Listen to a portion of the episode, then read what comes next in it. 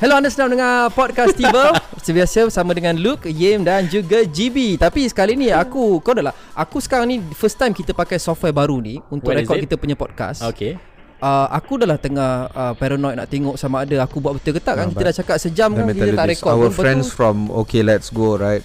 He was sta- saying doesn't matter what device, whatever. The, the most important thing is the conversation, and Yeah. it's true. But we have to record juga ya Yeah but we have to freaking record So aku So tengah we tengok Am I doing it right Am I doing it Now right you worry kan Am I doing it right Lepas tu nak tiba-tiba Najib terus aku. Suruh aku buat intro. Macam Kelaka betul kan Ah, Okay, okay. betul lah ni record kan betul lah tu. Record Tak record I'm tak not apalah sure. Kita ulang lah episode lepas Apa is okay? Anyway Okay um, Ini dah raya. Aku rasa Macam mana house you guys punya puasa dan juga raya. Eh, uh, Started dengan Ibra- Ibrahim dulu. Aku nampak kau dah shopping raya. Aku dah shopping raya, anak-anak aku dah shopping raya, uh, buying baju dekat uh, aku beli baju Omar dekat Omar Ali, get it?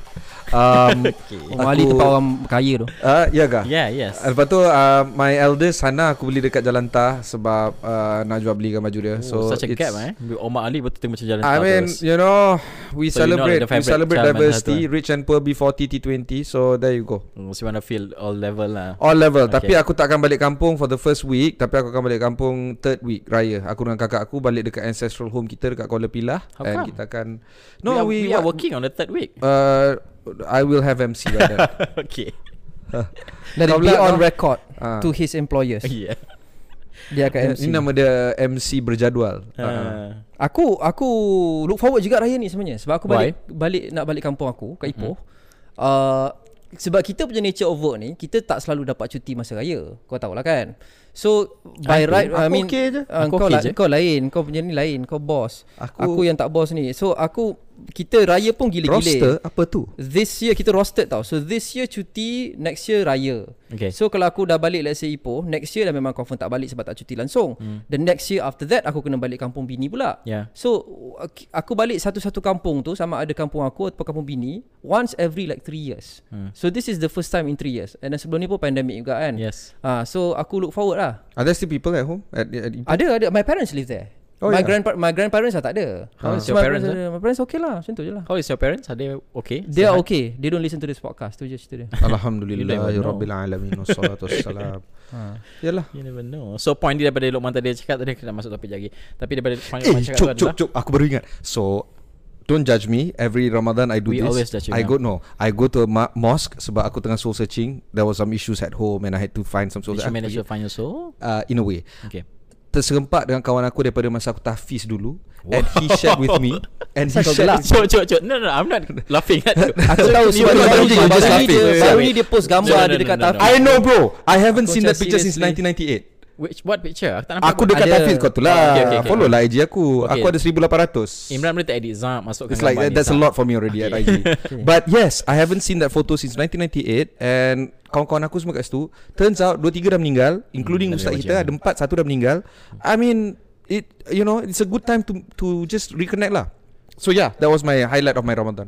Hmm Tak tahu macam nak reply kan. Hmm, tak nak macam mana. ada. Kau introduce topik tak lah boleh. terus. Uh. Okay Topik kita Reason being Kenapa aku tanya, tanya uh, Parents kau punya usia Aku punya par- uh, parents Aku tinggal mak aku je.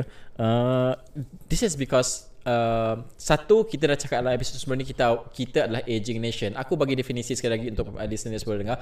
Kita, Malaysia Jangka hayat kita Yem Tadi kau cakap Ramai kawan dah meninggal kan Jangka hayat rakyat Malaysia Adalah 75.2 tahun. Okay. Dunia adalah 72 tahun Meaning Kita memang adalah aging nation. Maknanya kita lagi ramai orang tua As compared to Purata dunia Okay. uh, So memang kita dah kita We already uh, an aging nation Aging nation maksudnya 30% of population Mesti adalah 60 and above Yeah. Ada orang Okay. cakap bukan negara aging pun dah memang negara tua dah pun That's what sekarang. Negara tua, bukan kita negara tua lah. Kita age Dah, dah, dah age nation hmm. So um, uh, Isu dia adalah Sekarang ni Bila ada ramai uh, Masyarakat tua ni Macam mana you nak jaga well-being dia Apa safety net yang kena ada Salah satu cadangan dibuatkan adalah You lanjutkan usia persaraan So that they can work more To the uh, Macam extend lah. Daripada instead of 60 Kau punya bersara 65 kau bersara. That's one of the uh, Suggestion, yang Suggestion, diorang nak buat. ah. So now Diorang really consider benda tu lah uh, Bersara ke 65 tahun Now Dia ada beberapa perspektif isu ni Yang aku nak bincangkan Pasal umur persaraan ni. Sebab ada yang mengatakan bahawa By the time of the 60 tu Ramai nak bersara dah Because they don't want to work Nanti 65 Yeah. Tapi ramai juga yang memang uh, Diorang memang high adrenaline Dan memang nak kerja apa semua Dia are open to it. But on the other perspective ramai juga melihat kalau kau bagi dia kerja sampai 65 tahun the opening of a new job for newcomers after that dia akan jadi semakin terlambat ke belakang ke belakang ke belakang you know mm. because you cannot see a new person tempat position tu masih lagi filled uh, orang yang sampai 65 tahun mm. so what do you guys think aku rasa tadi isu pasal aku rasa Uh, kalau kau biarkan ni aku punya perspektif eh. Kalau kau biarkan orang tu bersara pada 60 tahun tanpa kau memberikan sebarang safety net yang sesuai which is uh, bagi pancing lah instead bagi ikan bagi pancing macam hmm. ni pekerjaan dia orang kau akan lagi susah untuk manage dia as compared to kau bagi dia kerja sampai 65 tahun. Okay, kau tengok dekat France On April 15th President Macron sign a new law To raise the uh, retirement age Daripada 62 ke 64 Ya. Yeah. um, Ini after mogok tu ya? undang, Ada mogok. Hmm. Undang-undang mogok tu akan berkuat kuasa September 1 The reason why he wants to do that Is because to address This aging nation idea. But the the the reason why yang mogok tu berlaku Aku tak faham. Sampai sekarang Aku macam-macam aku baca Apa yang penyebab utama all these trade unions mogok adakah ini disebabkan oleh uh, existing workers yang ada and therefore they're not getting jobs? And when you increase the pension age these workers are not going to be able to find more jobs? Is that it? Because if that is the case you can't even find jobs today. What makes you think that you're going to be able to find jobs even after these people retire earlier? And they'll be much much older. Siapa kalau sekarang pun susah nak cari kerja siapa yang nak kau nak hire orang umur 62 tahun? Yeah exactly. I'm not being ageist right. but so, so I got I got two I got two ideas yeah. here First idea is macam dekat Singapore kau tengok old workers they spend a few hours dekat dekat dekat McDonald's and the reason is because they actually try to see if they can remain um, mobile, active and community driven. So they only work 3 hours 4 hours a day but for them to get to work 2 hours for them to come back to work and re- and and relax another 2 hours. Total 8 hours active but 3 to 4 hours only working. Okay. That kind of model works. Kalau kau suruh kita kerja kat sini dekat macam, Malaysia ni, kalau kau kerja kerjaan contohnya, by the time kau 50 or even 45, let's be honest with ourselves. Rata-rata kalau kita pukul rata 1.8 million civil servants, not many of them are going to be as productive if they are 50 as opposed to a civil servant who is 30. I'm overgeneralizing, but this is Uh, there is a reason why uh, uh, apa nama uh, hypotheses are always proven true because its stereotypes are proven true because there is a this one Yeah. Yeah, but that's the thing. Betul jugalah. So, siap okay, first of all, kalau kau kata kau nak extend let's say 5 years uh, retirement age daripada 60 ke 65 sebab tak ada retirement savings yang cukup. I think the first question is apa yang berapa banyak yang kau boleh kumpul dalam masa 5 tahun itu and would that be enough to sustain you until the end of your life? Hmm. Uh, I'm not too sure. Nombor dua is uh, Eh tapi kalau kau uh, start Dan kau continue kerja kau Daripada kau umur besar 60 tu Continue under 5 years With that salary yang kau habis tu Okay cukup je lah kau Yeah fine. Number two is Okay siapa yang nak ambil orang yang umur 62 63 bekerja?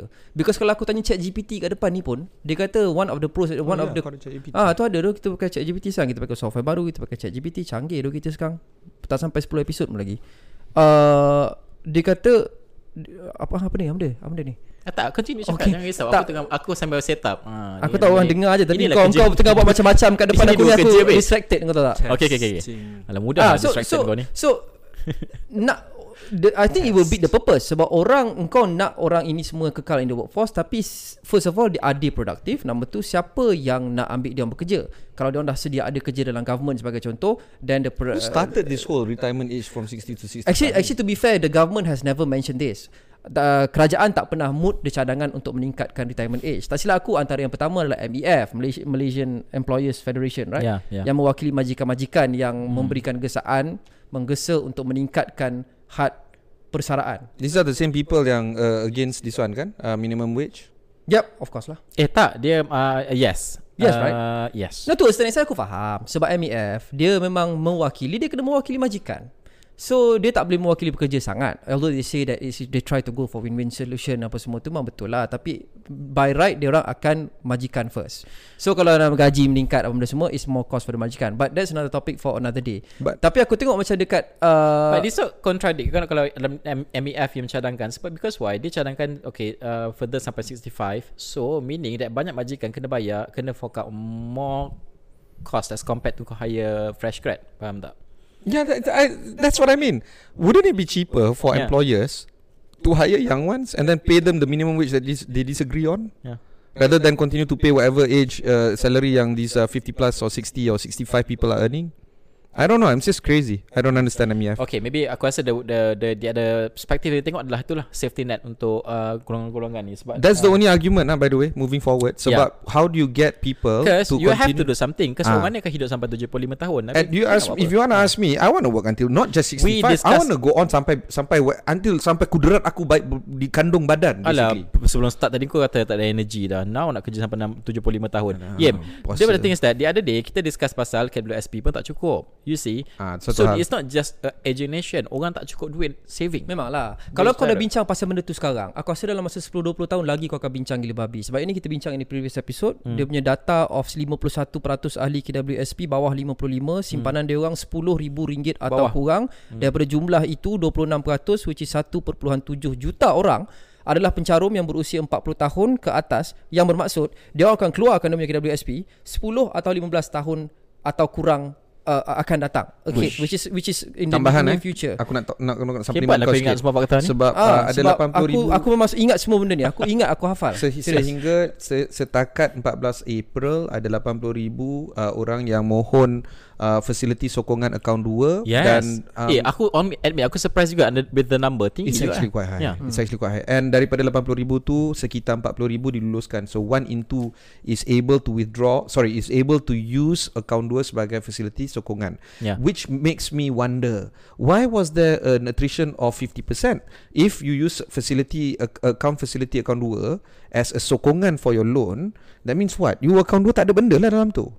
Ya That's the reality. Yeah. Because it's not collateral, right? It's not collateralized. It's not collateral. So maknanya you just use it as a sandaran and Yeah. even then pun you fail. Adakah kau That merasakan. Orang yang sokong tu ni Orang-orang yang sama Yang nak sokong umur persaraan ni Dilanjutkan Because they now realise That kita dah asyik keluar Keluar keluar keluar. Ni There's It is no way I'm not gonna All this spells retirement crisis. Yeah there's no way I'm gonna have enough When I'm 60 or Okay, 50, 55 so do we use aku nak the- kerja lagi lah do, dia do we use the model yang France is using or do we use the model that Singapore is using di mana kita gunakan uh, I'll prefer Okay Aku rasa negara yang the best Untuk diorang manage Benda ni adalah Japan Aging population kan the aged Cuba tengok apa Japan buat apa long ni. long time Sementara aged. aku- tanya been- But Tapi sementara aku tu suka Aku suka uh, apa uh, Singapore punya idea tu It's dia dia practical I know. Okay aku rasa kan France, Singapore, France the pun practical people. France Okay, pun practical. jauh dengan Malaysia Tapi aku rasa Singapore lagi jauh sebab apa tau Singapore can manage untuk uh, apa lanjutkan usia persaraan orang sebab they don't have so many of those people untuk absorb into the workplace. Oh, aku pergi okay. Singapore pun aku pergi No, Changi, kebanyakan pekerja dia adalah yang tua-tua dan best lah memang dia very cordial dia orang jadi greeter, jadi Yeah, usher baik. semua. Yeah. Baru sampai But Changi dah ada judgement but hang on, eh. Tak, tak, tak, tapi kat sini ramai You gila lagi orang first. Kalau kau nak extend uh, umur persaraan lagi, Ramai lagi Boleh. gila orang You have to find jobs for as No opposed to boleh Singapore. Boleh Singapore punya Main service uh, main- Main sector is service Alright 89% of their uh, GDP is based on service They don't manufacture that much anyway Yeah. But if But the manufacturing that they do Is high tech And high end And high cost Hmm. And high price Which is great having said that Singapore um, Life expectancy is 83 kita 76 That's how big the, the gap is Hmm. When you have a life expectancy of 83 Maknanya there's a lot more people dying at 90 As much as people dying at 70 That's how you get an average of 83 Hmm. When you have an average age of 83 Both men and women Of course kau kena kekalkan orang dekat workforce And if they are dog greeters If they are cleaners dekat Changi Airport and the likes What else can you bring them Into the fold To be community active Because kalau kau tak kerja Kau Hmm. Tapi melarat okay, okay, okay. Look, aging population uh, golongan tua ni kau kena bagi sebab dia ada tiga. Satu golongan tua yang macam uh, memang kau sihat, tak ada masalah, kau boleh kerja. And then ada yang golongan yang dia okay tapi dia ada ubat, sakit-sakit sampingan apa semua ni semua kena kena kena ambil kira Yeah. pasal tu. And then ada yang memang dah bedridden.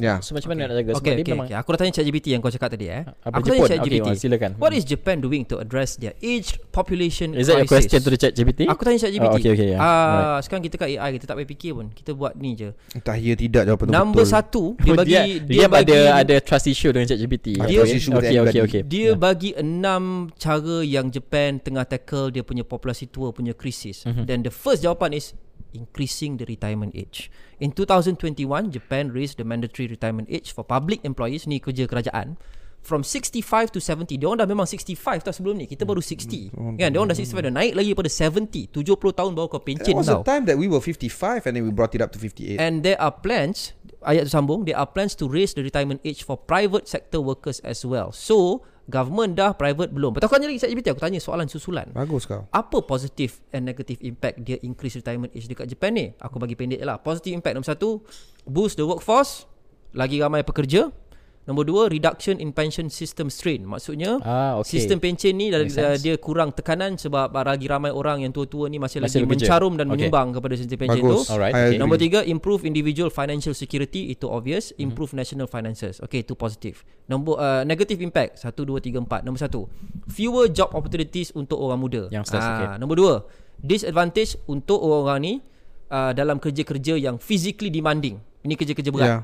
Okay. Yeah, Nombor macam tiga, age discrimination. Macam kita cakap daripada tadi. Maksudnya, Kerak kesa dua kali dah kerja berat. Maksudnya okay. kalau ada pun orang-orang ni yang masih lagi tak payah pencen dan perlu bekerja, ada orang kena ambil dia orang. Hmm. Ha, nombor empat, delayed retirement plan. Siapa yang nak retire at certain age, nak spend time dengan cucu cicit, tak dapat. So basically kan, semua yang kita bincang setakat ini pun itulah dia jawapan ChatGPT. Maksudnya kita ni sama pandai dengan ChatGPT. Oh. Atau chat GPT sama pandang kita. Ha, Ataupun dia tengah li- they listen to us and they just copy apa yang kita bincang tadi. Come on lah. It's not just chat GPT. I wonder how to the us. computer can listen Ah, to itu us aku kan. cakap. Eh, nak can listen connected to They can listen to us. Ibrahim the other day nak beli apa entah tapi Ah, keluar iklan.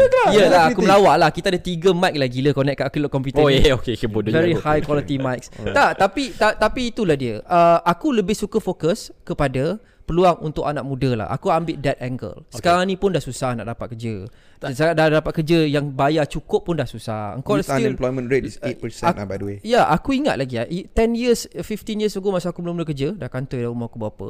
Masa tu pun kita dah ada sentimen macam eh orang-orang tua ni bila nak pencen siut ni ni orang government yang sorry to say lah kan. Not to say semua kita generalizing tapi ada yang macam kau dah 54 kau dah jusasi tapi macam gaji besar tapi macam uh, berdasarkan contribution kau apa semua dah nampak kau boleh retire. And sebab kau orang-orang ni tak retire lagi susahkan orang untuk masuk government sebagai contoh Absolutely, nak masuk 100%. PTD apa benda semua. 100%. So you can take many angles. You can take the apa uh, pension system strain kau boleh cakap uh, Yeah. economic finances uh, uh, the apa the strength of the economy apa benda semua. Yeah.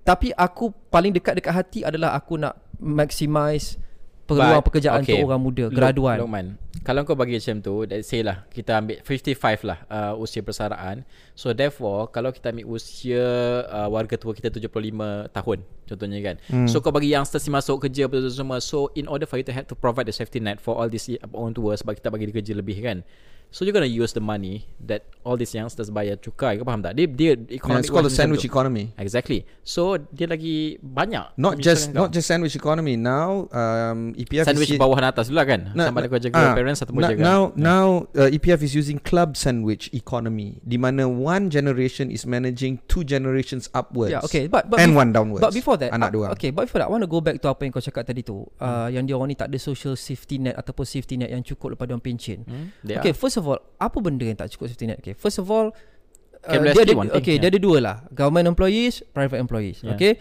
government employees dia ada duit gratuity yang selalunya banyak. Hmm, Dia akan ikut grade lah. Tapi tak silap aku paling busuk-busuk bila keluar retire kau akan dapat maybe 100,000. Ya tak banyak. Tapi kalau kau pangkat tinggi kau boleh dapat 200 even 300,000 I think even more.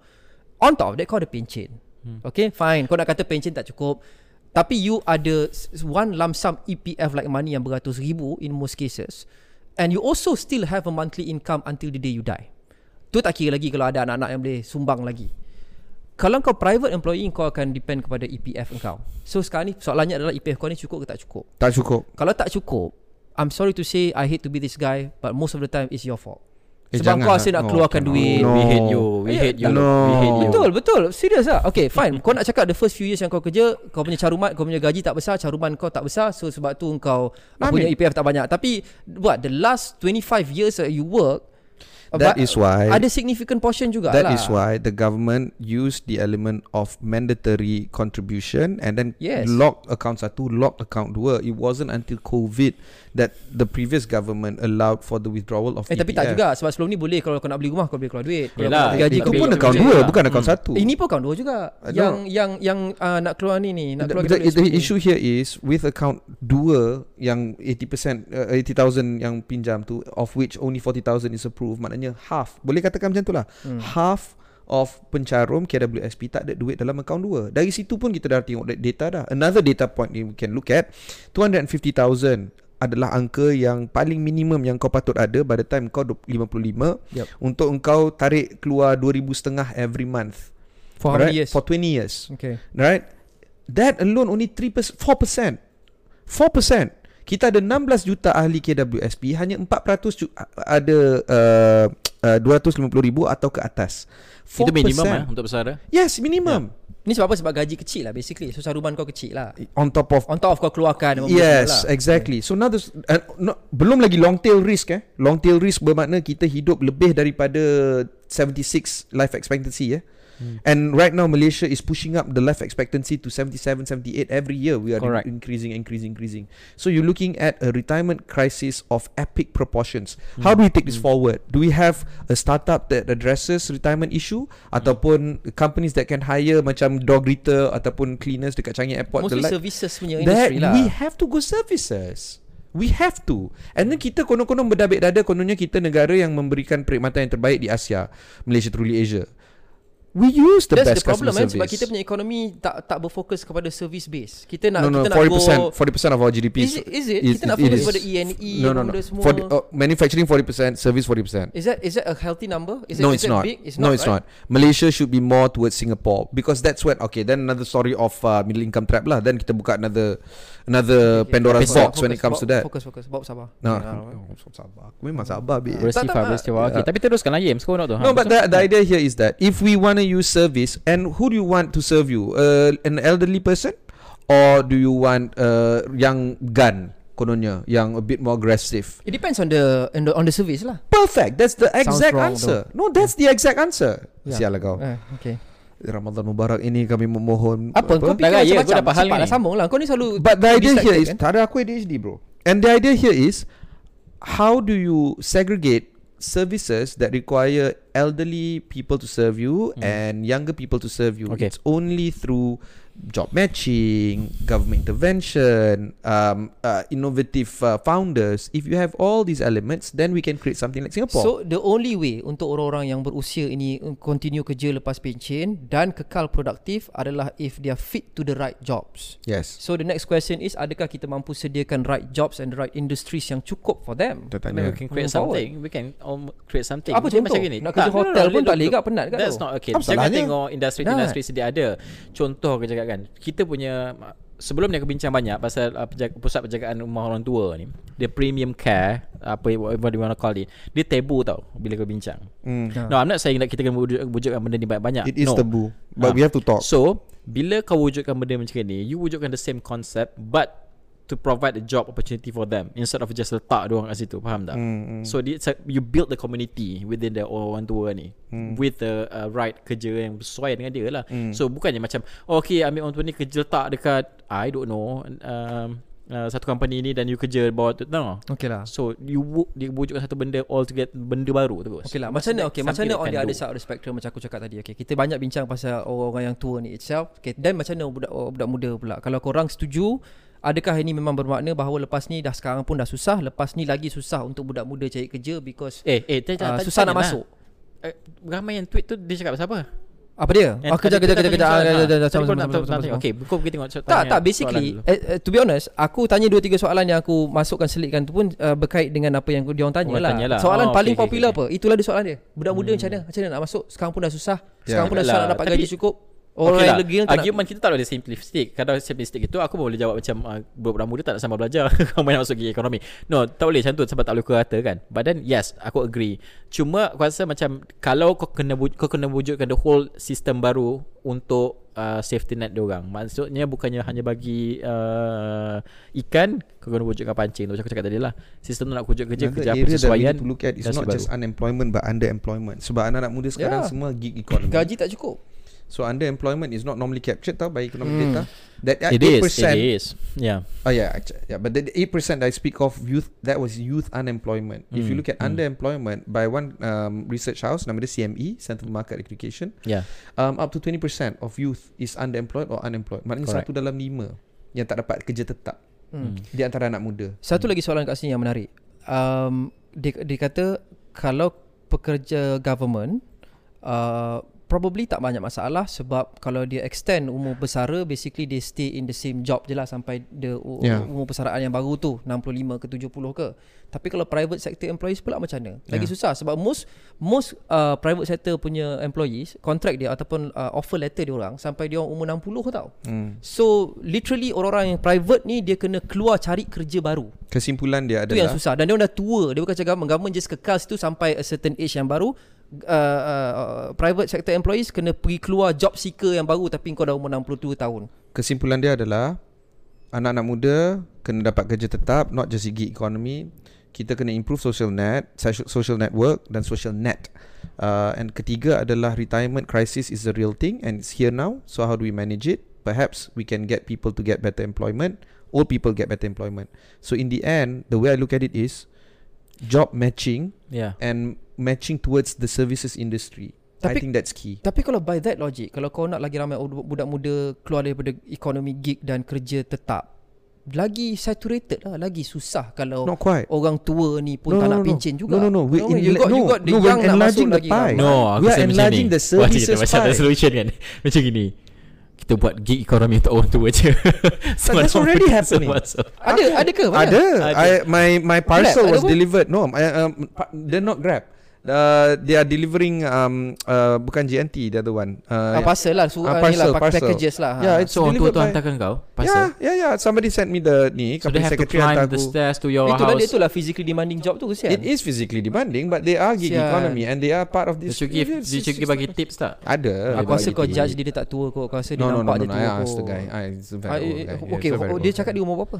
Dia cakap dia 60 plus Which he looks Serious, 60 plus 60 plus. So I asked uncle You okay ke buat kerja ni? Okay or else I just sit at home Do nothing. That's that's pretty interesting because tu menjawab soalan aku sama ada ada ke tak syarikat yang nak ambil orang 60 lebih ni? And turns out Yeah ada Lala syarikat, Move That's the company. Syarikat yang physically intensive job pula tu pun nak ambil so I hope the office jobs tak ada masalah lah nak ambil. Ah, Okay. But what we're targeting is is not just macam oh there's a s- fixed number of jobs and then people are just clamoring for it. No, I'm saying if we have the right jobs fitting for the right people for the right task and for the right money, we are enlarging the services pie. Okay. That is the main point. Tak boleh tengok as a static number. Closing statement, closing statement. Kau agree ke tidak? Agree, but we have to improve on how do we deliver services to consumers and not just domestic customers but international customers as well. Okay. Our number one competitor is Singapore and has always been.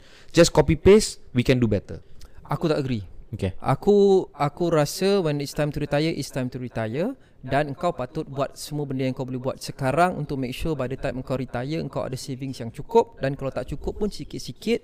Dan sikit-sikit tu mungkin dan many people probably don't like me saying this sikit-sikit tak cukup tu pun mungkin anak-anak bolehlah support sikit-sikit. Tapi aku tak expect orang anak untuk support parents dia 100% pun. Anak pun tak I'm- boleh support I'm not that I, I- betul that's why. I'm not that conservative. Tapi aku still So a bit aku still a bit lah. aku still a bit conservative that aku uh, aku I I I like macam ni macam ni macam ni. I like Aku tak konservatif tapi macam politician eh macam politician eh, macam macam nak juga macam macam selamat gila.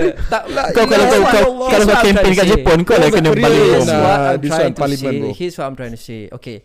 Uh, Aku nak Aku tak ada masalah Kalau parents aku depend on aku. Aku, aku faham Orang-orang lain kemampuan keuangan dia uh, berbeza. Tapi that's for me. And aku Tak ada masalah Kalau su- uh, ada emergency in the future aku dah tua aku can rely on my kids I won't put that burden Okay. on them aku bukan nak suruh dia support aku 100% Yeah. tapi untuk top up sikit-sikit so a combination of making sure you are responsible financials kau terjaga lepas kau pencen dan ada safety net kau adalah anak-anak Uh, aku tak Yelah. setuju sebab aku tak setuju sebab nanti lagi susah budak muda baru nak uh, nak ambil Tapi- dia ambil kerja. Kena fair lah. Macam aku yang tak ada anak ni susah lah Bertanding untuk muda je lah. Ha, macam mana aku nak Ah, ber- Najib tak ada ber- anak. bersendirian? Masih belum terlambat kau buat So anak no Aku disagree dengan idea ni. Tapi For the fact that Aku rasa kena ada solution Yang berbeza daripada apa kita uh, Kita rasa Aku rasa this is just easy way out. Easy way out. Macam ramai orang tua The easiest solution adalah Naikkan had persaraan. No aku rasa di- di- It takes more than that. So that's why aku cakap tadi Wujudkan the whole new ecosystem Untuk diorang So that they can There work. Contribute to economy There Not go. just macam Easy way out macam Bagi tu. basic income Yeah. je lah Basic income So tapi untuk you- orang dah pencen No UBI doesn't hmm, Kan there's another topic Kan lagi setengah jam, not, kan? it's UBI not doesn't an overnight work job Tapi it's something you can do lah Because that's one uh, one more question tu last tadi lah Dia kata kita bagi je lah basic income Kalau 2000 sebulan ke apa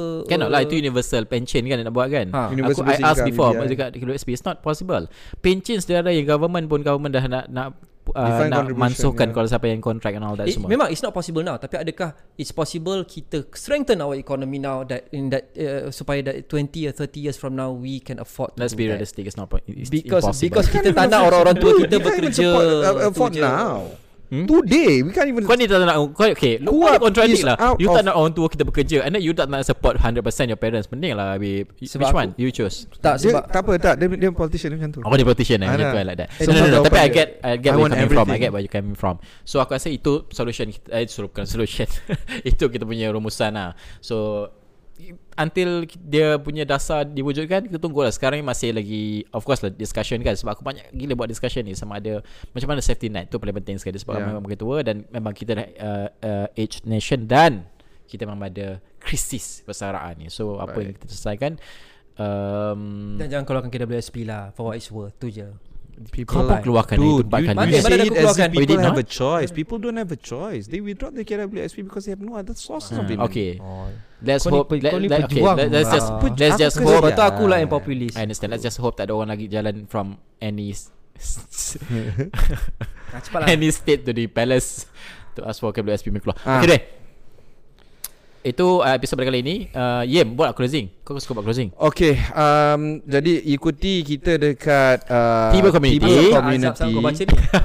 Um, uh, Dekat TikTok Dekat IG Twitter. Dekat ni semua Twitter. And then um, In our show notes Dekat bawah ni uh, Ada kita punya all uh, Our socials as well. Hmm. So boleh teruskan tanya Soalan-soalan kepada kita semua. Guys guys Tapi boleh tag juga Ibrahim uh, Ibrahim Saninat Dan juga Lukman Haris. Haris tu H-R-I-Z letak juga dalam show notes. Ah, Setiap kali nak ah. cakap kan ah. Tu kena letak juga uh, Dia berdua je Sebab aku belum tukar Aku punya tweet handle lah Dia tukar baru aku bagi yeah.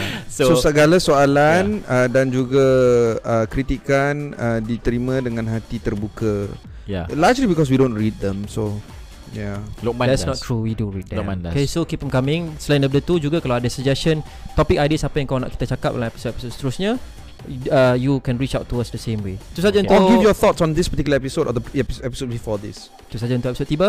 Kita jumpa lagi dalam episode seterusnya. Bye. Bye.